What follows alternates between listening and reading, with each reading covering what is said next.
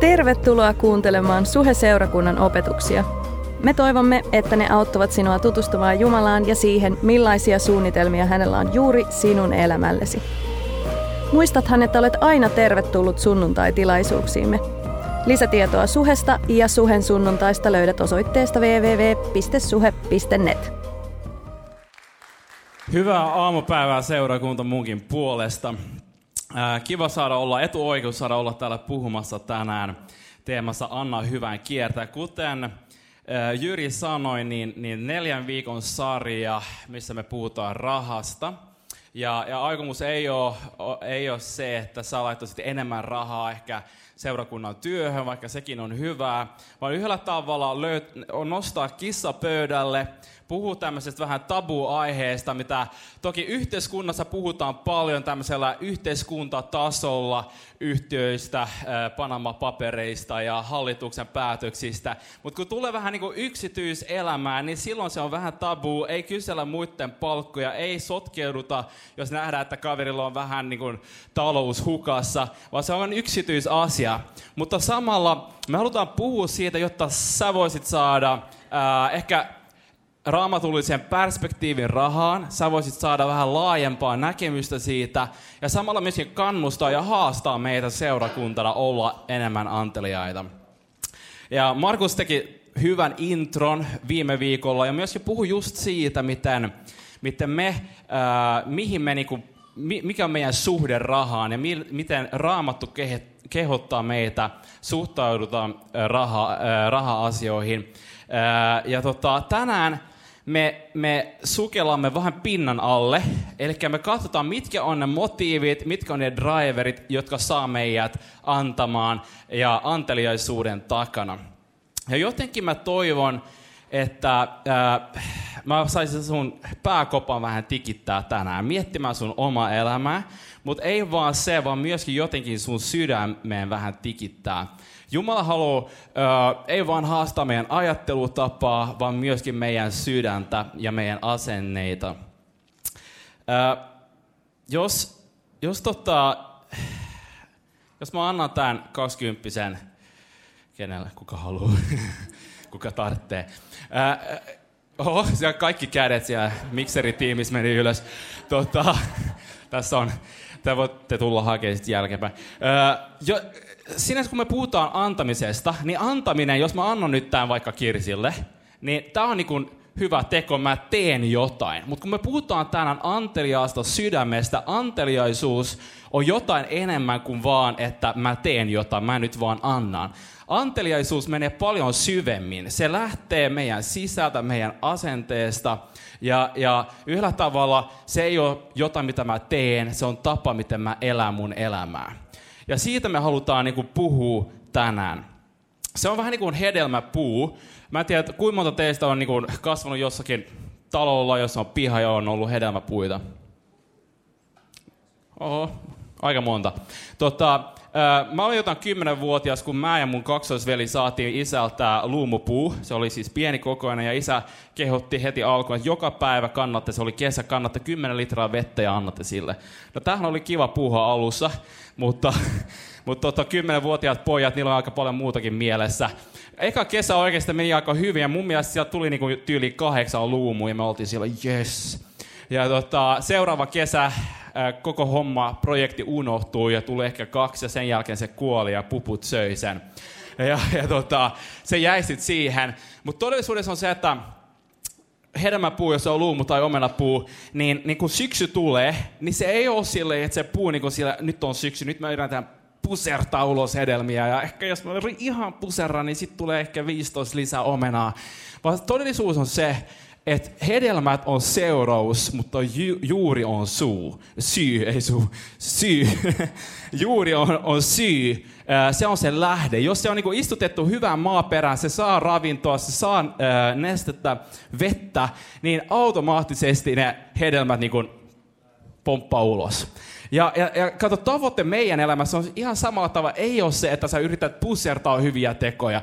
Nyt mä yritän olla antelias, nyt musta tulee an, äh, antaja. Äh, ja ja tota, mä oon yrittänyt monta kertaa, nyt mä skarppaan mun elämä, nyt musta tulee hyvä ihminen. Se kestää sulle kaksi viikkoa ja sitten mä oon same shit, different day. Ja, tota, ja, ja se ei toimi. Sen takia, että sillä on niinku siellä juurenkaan tekemistä. Että mistä se lähtee? Se lähtee sisältä päin. Sen takia, kun me puhutaan anteliaisuudesta, me puhutaan anteliaasta sydämestä, koska sieltä se kaikki lähtee. Mikä on, sun, mikä on tavoite Jumalan kanssa sun elämässä? No sä sanot, no päästä taivaaseen, saada synnit anteeksi. Ja voi laskea vaikka mitä. Jos mun pitäisi kiteyttää yhteen sanaan, niin mä ehkä valitsisin vapaus. Että Jumala haluaa tuoda vapautta sun elämään. Hän haluaa vapauttaa sut synnistä, pelosta, angstista, pimeydestä ja tuoda oikeasti vapautta sun elämään. Ja kaikki, mitä sä teet sun elämässä, saisi lähteä siitä vapaudesta, mitä sä oot saanut. Sille, että jos sä teet jotain, niin sä teet sen vapaaehtoisesti. Ei sen takia, että sun pitää pusertaa ja yrittää, vaan sen takia, että jotain on tapahtunut sun elämässä ja sä saat tehdä sen. Antelias sydän. Mä haluan tässä alussa oikeasti vähän puhua sydämestä. Raamattu puhuu todella paljon sydämestä. ja, ja tota, sydän on jotenkin se säiliö, mihin me keräämme elämän aikana hyviä ja huonoja juttuja kaikenlaista. Kaikki mitä tulee niin kuin vastaan, kerätään, me laitetaan me sydämen säiliöön, ja jollakin tavalla kaikki se on mukana muodostamassa meidän elämää. Ja sanan lasku sanoo, se tulee myöskin tuon screenin, sanan lasku 423 sanoo näin, ennen muuta varjele sitä, mitä on sydämessäsi, siellä on koko elämäsi lähde. Eli hetkinen, Raamattu sanoo, että sun sydän on elämäsi lähde, ja sieltä se, mitä sä laitat sinne, varjele sitä, koska se muodostaa sun elämän. Eli jos sä täytät, sillä mitä sä täytät sun elämän tänään, se muodostaa sun huomisen ja sun tulevaisuuden. Sen takia Raamattu on silleen, että sun sydän on niin tärkeä, mitä sä pistät siihen. Mitä sä niin kuin, otat vastaan sun elämässä. Oletteko nähneet tämän dokkarin um, Super Size Me? Jotkut on nähnyt. Se on jotain kymmenen vuotta vanha dokkari USAsta. Uh, jos, jos sä et halua oksentaa, älä kato sitä. Uh, se on aika ällö mun mielestä koko se dokkari jos sulla on semmoinen fiilis, tänään halusit oksentaa, niin kato pari kertaa, niin varmasti auttaa matkalla. Siis koko tämä, koko tämä dokkari äh, aihe on se, että jätkä äh, Morgan Spurlock äh, vetää mäkkäriaterioita kolme kertaa päivässä 30 päivää putkeen. Ja, ja siinä on asiantuntija, lääkäreitä, äh, joku psykologi mukana ja seuraa, että miten tämä menee. Ja jätkä vetää siis 5000 kaloria vähintään päivässä vaan mäkkäriruokaa. No jotkut te, te jotka olette vähän nuorempia, miettiä, että toihan olisi unelma. Su, sun pitää katsoa se dokkari. tota, oikeasti, se mitä tapahtuu siinä on se, että ei ekan päivän jälkeen, ei edes viiden päivän jälkeen, mutta 30 päivän jälkeen poika on aika hukassa. Siis henkisesti, fyysisesti, sydänvaivoja, suonivaivoja. ja, ja, ja tota, 30 päivän jälkeen ne, ne laittaa sen poikki ja hän on ihan hajota jätkä. Ja se on dokkari, mistä haluaa kertoa USAn kansalle, että hetkinen, jos sä jatkat tätä junk foodia, se, sä saat vaikutusta sun elämään ja sun kuntoon. Jätkä äh, lihos 11 kiloa 30 päivässä. Se kesti hänelle 14 kuukautta palauttaa kehon kuntoon ammattilaisten avulla. Se veti jotain ö, super vegaanidieettiä ja 14 kuukauden jälkeen hän oli silleen normaali kunnossa taas. Ihan sama pätee meidän elämässä. No myös Mäkkärin suhteen, mutta myös meidän henkisessä ja hengellisessä elämässä. Eli se, millä me täyttää meidän elämä, meidän sydän, se on mukana oikeasti muodostamassa, mihin suuntaan me mennään ja mitä tapahtuu. Ja, ja, ja sen takia Raamattu puhuu tästä niin selkeästi ra- äh, sydämestä. Eli jos sä, jos sä niin täytät sun sydämen äh, negatiivisilla ajatuksilla, peloilla, äh, tunteilla, ajatuksilla, että kukaan ei tykkää musta, kukaan ei välitä musta, tästä ei tule mitään, mä en koskaan pääse siihen kouluun, äh, mä aina epäonnistun, mä en koskaan löydä kumppania, äh, tai sä täytät sun elämän äh, synnillä tai lialla, ja sä tiedät, että sä oot ottanut sen askeleen, sä et halua sitä, mutta jostakin syystä sä annat sen silti tarttua sun elämään. Mä en ole mikään profeetta, mutta mä voin kertoa sulle, että sä tulet löytämään itsesi aika pimeästä paikasta, joka voi tuntua aika toivottomalta. Ei ehkä päivän jälkeen, ei ehkä viiden, mutta ehkä jo 30 päivän jälkeen. Koska se, mitä sä, sillä, millä sä täytät sun sydämen, se muodostaa sun elämän. Samalla toisinpäin. Eli jos sä täytät sun elämän hyvillä asioilla, sun sydämen hyvillä asioilla, sekin muodostaa. Jos sä täytät sen uskolla, toivolla, rakkaudella, Jumalan sanalla, niin sekin muodostaa sun tulevaisuuden. Aha, nyt tulee monta yhtäkkiä. Välikysymys. Hallituksessa niillä on välikysymyksiä. Ja nyt RKP on myöskin alkanut tehdä näitä sadan vuoden jälkeen, niin mäkin uskallan vetää, vetää yhden välikysymyksen. Tota, sillä ei ole jotain saarankaan tekemistä, mutta miten sun elämä? Millä sä oot täyttänyt sun sydäntä viime aikoina? Onko se ollut enemmän plussaa vai miinusta? Onko se ollut asioita, mitä sä tiedät, ei, niin kuin, ei kierrä oikeaan suuntaan? Jos sä oot täyttänyt elämäsi negatiivisilla ajatuksilla, ehkä synnillä, ehkä pimeydellä, ehkä jopa ihmiset on kohdellut sua väärin ja sun mielestä sulla on oikeus täyttää sun elämää pahoilla asioilla. se, se, se on ihan, voi olla normaali. Mutta sekin antaa sulle negatiivisen kierteen. Ja mä haluaisin oikeasti haastaa sua täällä tänään. Että tänään voi olla semmoinen päivä, kun sä sanot, mä en halua tätä kierrettä enää. Mä haluan alkaa täyttää mun elämää muilla sisällöillä, joka oikeasti saa luoda positiivisen tulevaisuuden, missä Jumala on mukana. Ja tämä on oikeasti se ydin siinä, kun me puhutaan anteliaasta sydämestä. Se, että mitä Jeesus on oikeasti tehnyt sun ja mun elämässä. Kun me luetaan raamattu, niin tässä on vähän juttuja, mitä Raamattu nostaa esiin, mitä Jumala oikeasti tekee sun sydämessä. Ensinnäkin hän puhdistaa sun sydämen synnistä ja liasta – hän täyttää sun sydämen Jumalan rakkaudella ja poimii pois pelon. Rakkaus, mikä se on karis, poistaa pelon meidän elämästä. Hän työ, tuo mieletöntä rauhaa sun sydämeen, Jumalan rauhaa, jopa niissä tilanteissa, missä sä tunnet, että kaikki kaatuu. Sä voit tuntea Jumalan rauhan sun sydämessä hän kääntää sen pimeyden, mitä meillä on meidän sydämessä, Jumalan kirkkauteen. Ja hän täyttää sun sydämen toivolla, uskolla, rohkeudella, voimalla, viisaudella ja hänen hengellään. Wow, mieti vähän. Sun sydän, mitä sä laitat sun sydämeen, se muodostaa sun elämän ja tulevaisuuden. Nyt Jumala astuu kehään ja alkaa täyttää sun sydäntä ja elämää uudella sisällöllä. Ja se on mukana muodostamassa sun tulevaisuuden.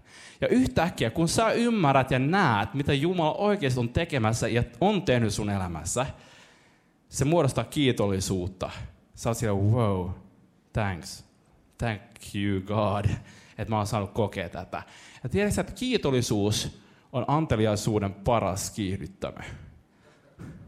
Eikö se ole näin? Eli kun sä tunnet sitä kiitollisuutta, oikeasti koko anteliaisuus ponnistaa siitä, että sä tiedät ja ymmärrät, mitä Jumala on tehnyt sun elämässä. Ja tämä, tämän takia sydän on niin tärkeä. Mitä, millä sä täytät sun sydämen? Koko lähtökohta on se, että me rakastamme, koska hän on rakastanut meitä ensin. Me annamme, koska hän on antanut itsensä meille ensin. Me voidaan kääntää pois itsekyydestä itsekeskeisyydestä ja me saadaan palvella muita sen takia, että Kristus on ensin palvelu meitä. Pysyttekö mukana? Hyvä. Hei, mä haluan ottaa tähän vielä askeleen eteenpäin. Koska anteliaisuus ei ole silti semmoinen fiilis. Sä et niinku herää aamulla ja se, vitsi, nyt on antelias fiilis tänään. Ää, ja sit sä et anna mitään, mutta kyllä on hyvä fiilis, kyllä on antelias fiilis. Ei vaan siis, sä et voi olla antelias ilman, että sä teet jotain. Se ei ole fiilis, mitä sä tunnet. Ja sen takia, vaikka se lähtee sydämestä ja se muodostaa kiitollisuutta, jossakin vaiheessa siitä pitää silti tulla se teko. Sä teet, se saa sut toimimaan. Ja joskus seurakunnassa me puhutaan, niin kuin, ainakin kun mä oon ollut mukana monta vuotta, niin puhutaan niin kuin, paljon niin kuin intohimosta ja passion for church ja mission and passion for church planting and passion for Christ ja passion of the Christ.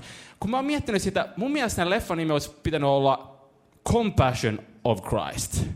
Koska intohimo on semmoinen ihana tunne, mutta me ei lueta missään raamatussa, että Jeesus oli intohimoinen, passionated. Mutta me luetaan monessa paikkaa, että Jeesus oli myötätuntoinen, compassion for people. Ja sitten aina lukee siinä yhteydessä, että hän tunsi myötätuntoa ja sen takia hän auttoi, hän paransi, hän alkoi puhua ihmisille.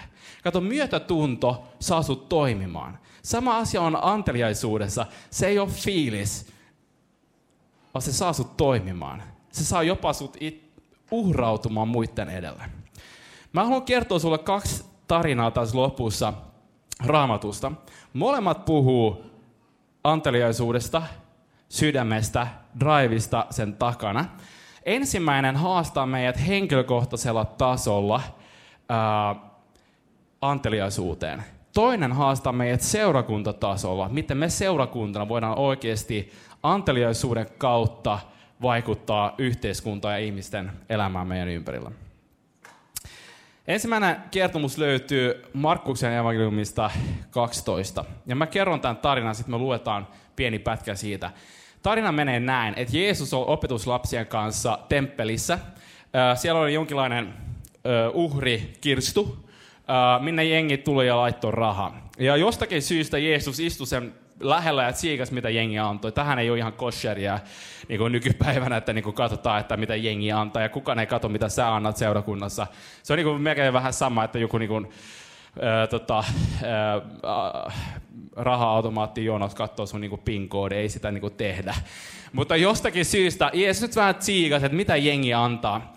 Ja sitten sit, mon, siinä lukee, että monta rikasta tuli ja antoi paljon. Sitten tuli köyhä leski, joka antoi niin kuin pari kolikkoa.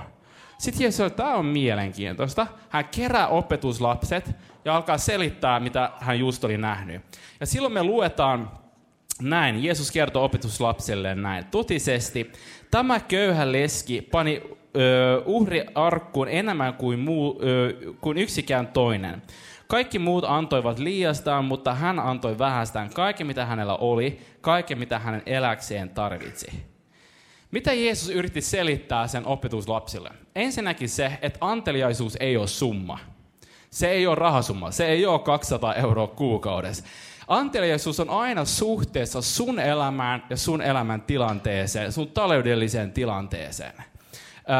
kato, tämä leski antoi vähän, mutta oli antelias. Monet muut antoi paljon, mutta Jeesus sanoi, ei ne ollut anteliaita. Eli sillä ei ole rahasummankaan tekemistä. Toiseksi, Jeesus selittää tällä, että riippumatta sun taloudellisesta tilanteesta sä voit aina olla antelias. Me mietitään, että no mulla ei ole rahaa olla antelias. Mutta Jeesus selittää, että riippumatta mikä sun taloudellinen tilanne. Leski oli köyhä, mutta hän pystyy elämään anteliasta elämää. Eikö se ole aika siistiä? Koska se, on, koska se lähtee sun sisältä ää, ja, ja, ja, ja tämä ja riippumatta, siis sanotaan, että jopa jos sä oot opiskelija, jopa jos sä olisit, jopa jos sä olisit menettänyt sun duunin, ja sulla ei ole mitään palkkatuloja, sä voit silti päättää, että sä oot antelias. Koska anteliaisuus, sillä ei ole rahankaan tekemistä. Se on sun sydämen asenne. Se ei ole vaan rahaa. Se on myös yhtä paljon sitä, että kuinka monta kertaa sä haluat avata sun kodin, pyytää jonkun kahville – tai onko se valmis menee jeesaa sun kaveria, kun se remppaa kämppää. Ää, anteliaisuus on tapa, mitä me eletään. Se näkyy kaikessa, ei vaan rahan käytössä. Toiseksi, ää, voi myös mainita sitä, että kun muissakin paikoissa myös Jeesus puhuu rahasta, ja me mietitään aina, että hän puhuu jostain isosta rahasummasta. Esimerkiksi kun hän sanoo, Raamattu sanoo, että ja joka runsaasti kylvää, se runsaasti niittää. Siinä ei mainita myöskään rahaa, vaan me haetaan sitä sydäntä sen takana. No mistä mä voin sitten tietää, että onko mä antelias vai en? Sä sanoit, että se ei ole fiilis ja se ei ole rahasumma. Niin mistä mä tiedän, että onko mä nyt antelias vai ei? No, se löytyy oikeasti tuosta loppujakeesta, missä, missä äh, Jeesus sanoo näin, että hän, leski antoi kaiken, mitä hänen elämiseen tarvitse. Tämä on aika radikaali. Hän antoi jopa niin kuin elämisrahat, ruokarahat sinne lahjana. No mä en nyt kehota sua, että sä, niin kuin, sä tyhjennät tilisiä ja toivot, että sä pärjät kuukauden loppuun ja sit sä silti meet kerjää vanhemmilta tai joltain sitä rahaa kuukauden tai otat pikavippiä. Mä en usko semmoisen ollenkaan. Mutta jotain oli tapahtunut tässä leskin elämässä. Siis prioriteetit oli muuttuneet.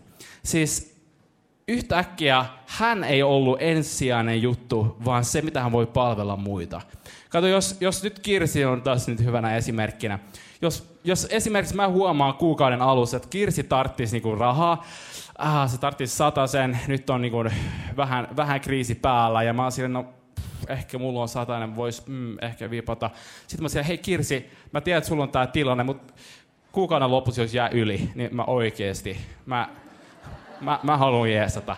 Ja sitten menee niin kuin eka viikko, ja sitten tulee se torstai, fafas himo. Tiedätkö, että pitää vaan saada falafelia.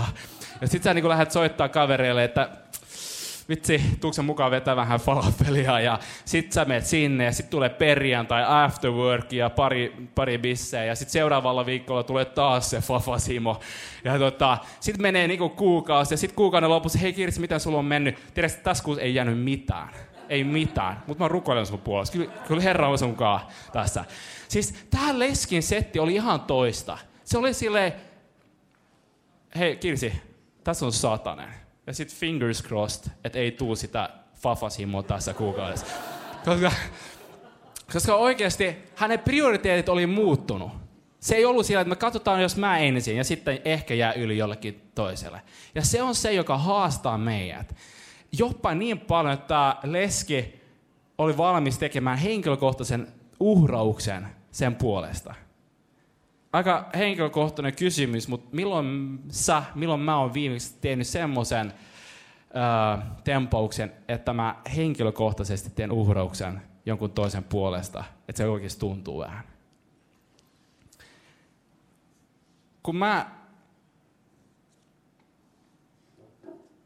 kun mä luen tämän, nämä tarinat Raamasussa, Jeesuksen opetuksen, niin mä, me mietitään niin helposti, jos mulla olisi vähän enemmän rahaa, niin mä voisin kyllä antaa vähän enemmän. Mutta kun mä luen nämä tarinat ja raamatun opetukset, mä ymmärrän sen.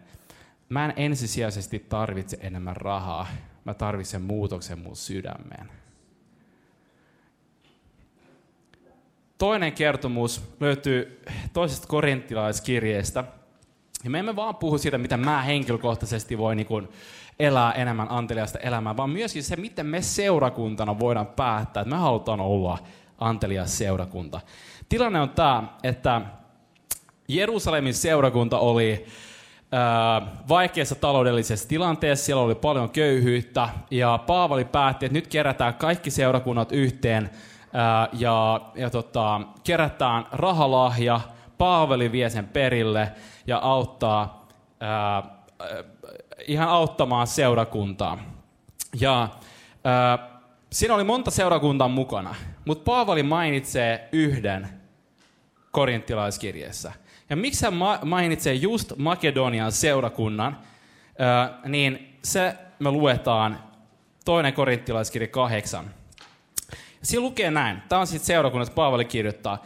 Vaikka va- vaikeudet olivat äh, raskaasti koetelleet niitä, Uskovien ilo oli niin ylitsevuotava, että he äärimmäisessä köyhyydessäkin osoittivat runsaasti anteliaisuutta. Voi vakuuttaa, että he antoivat voimiensa mukaan, jopa ylivoimiensa. Omasta aloitteesta he pyytämällä pyysivät, että, että antaisimme heidän osallistua yhteiseen rakkauden työhön pyhien avustamiseen. Eivätkä he tehneet vain sitä, mitä olimme toivoneet, vaan ennen kaikkea antoivat Jumalan tahdon mukaisesti itsensä Herralle ja myös meille. Tämä on aika huikea teksti. Mä, mä avaan tätä vähän sulle. Ensinnäkin siinä me luetaan, että uskovien ilo oli ylitsevuotavainen. Tämä kuulostaa ihan siltä, että Jumala oli tehnyt jotain heidän elämässä. Ja jotain oli alkanut vuotaa yli. Sitten me luetaan, että äärimmäisessä köyhyydessä. Siis anteliaisuus ei ole rahan summankaan tekemistä. Sillä ei ole edes sun taloudellisen tilanteen kanssa tekemistä, vaan se on asenne sen takana. Sitten me luetaan, että antovat jopa yli voimiensa. Aika huikeeta. Ja ei vaan se, vaan pyytämällä pyysivät, että saisivat olla mukana. Eikä siinä vielä kaikki. Antoivat ei vaan rahaa, vaan itsensä siihen työhön. Mitä saa äärimmäisen köyhän ihmisjoukon pyytämällä pyytämään, että ne saisivat antaa ylivarojensa jollekin muulle, mistä niillä ei ole mitään hyötyä itse? Mäpä kerron sulle, mä uskon, että se on sen takia, että Jumala oli tehnyt jotain heidän sydämessä, joka alkoi vuotaa yli. Ja me ymmärretään se, että ensisijaisesti me emme tarvitse enemmän rahaa, vaan me tarvitsemme muutoksen meidän sydämme. Me tarvitsemme nähdä, mitä Jumala on tehnyt meille. Ää, ymmärtää sen ja antaa siitä ponnistaa, että me halutaan elää anteliasta elämää. Sen takia tämmöiset initiatiivit kuin Suhe Care ja monet paljon muuta, mitä me tehdään, on just sitä sydäntä. Ei sitä, että välttämättä meillä on liikaa rahaa, vaan se, että meillä on liikaa sydäntä. Meillä on niin kuin, ei liikaa sydäntä, mutta meillä on oikeasti, meidän pitää saada olla mukana. Miten jos Suhe saisi olla tämmöinen seurakunta, joka pyytämällä pyytää, että meidän pitää saada auttaa.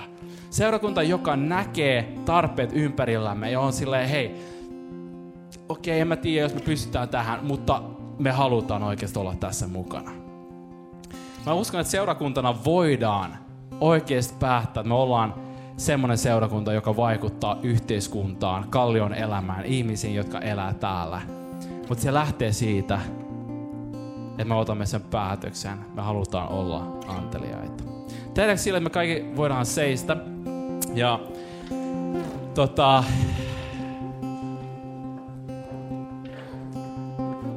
lauletaan ihan just yksi laulu, mutta mä halusin, että tämän laulun aikana sä voisit miettiä pari eri asiaa. Ensinnäkin se, että millä sä oot täyttänyt sun elämää viime aikoina, sun sydäntä. Onko sä täyttänyt sun sydäntä plussalla vai miinuksella? Ää, ja onko tää semmonen päivä, kun sun pitää niin kun avata sun sydämen, sanoa Jumala, astu sisään, tee jotain mun elämässä. Ää, käännä tämän negatiivinen kierre. Mä haluan täyttää mun elämän sun hyvyydellä. Toisaalta mä haluan myöskin kysyä sulta, että miten sun elämä? Ehkä sä oot täällä tänään, sä oot kuullut tämän saarnan, sun mielestä kaikki menee ihan hyvin. Mutta jotenkin sä tunnet, että Jumala myöskin haastaa sut sydäntä tänään. Ää, jotenkin koputtaa sun sydämeen ja sä tunnet sen, okei, okay, mä en ehkä välttämättä tarvitse enemmän rahaa, mutta Jumala tee jotain mun sydämessä. Auta mun olemaan semmonen ihminen, joka avaa oven muille. Tarjon kahvit. Autan, kun mä näen tarpeen. Mietin näitä ja puhu Jumalan kanssa tämän seuraavan laulun aikana. Kiitos Jeesus siitä, että me saadaan, me saadaan tulo sun eteen. Kiitos siitä, että sä puhut meille tänään. Auta meitä, että me saataisiin elää anteliasta elämää ja nähdä sen kaiken hyvän, mitä sä oot tehnyt meidän elämässä.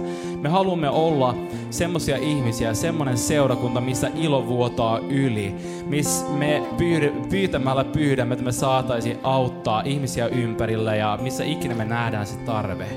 Herra, ää, auta meitä astua enemmän anteliaisuuteen. Amen.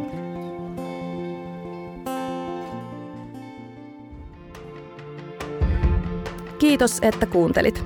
Ota rohkeasti yhteyttä, jos haluat tietää lisää suhesta tai siitä, kuka Jumala on. Löydät meidät Facebookista, Instagramista ja Twitteristä nimellä Suheseurakunta. Meistä olisi myös mahtavaa kuulla, miten Jumala on koskettanut sinua näiden opetusten kautta. Voit lähettää meille tarinasi osoitteeseen seurakunta suhe.net. Jos haluat olla mukana tukemassa työtämme taloudellisesti, löydät ohjeet kotisivuiltamme www.suhe.net.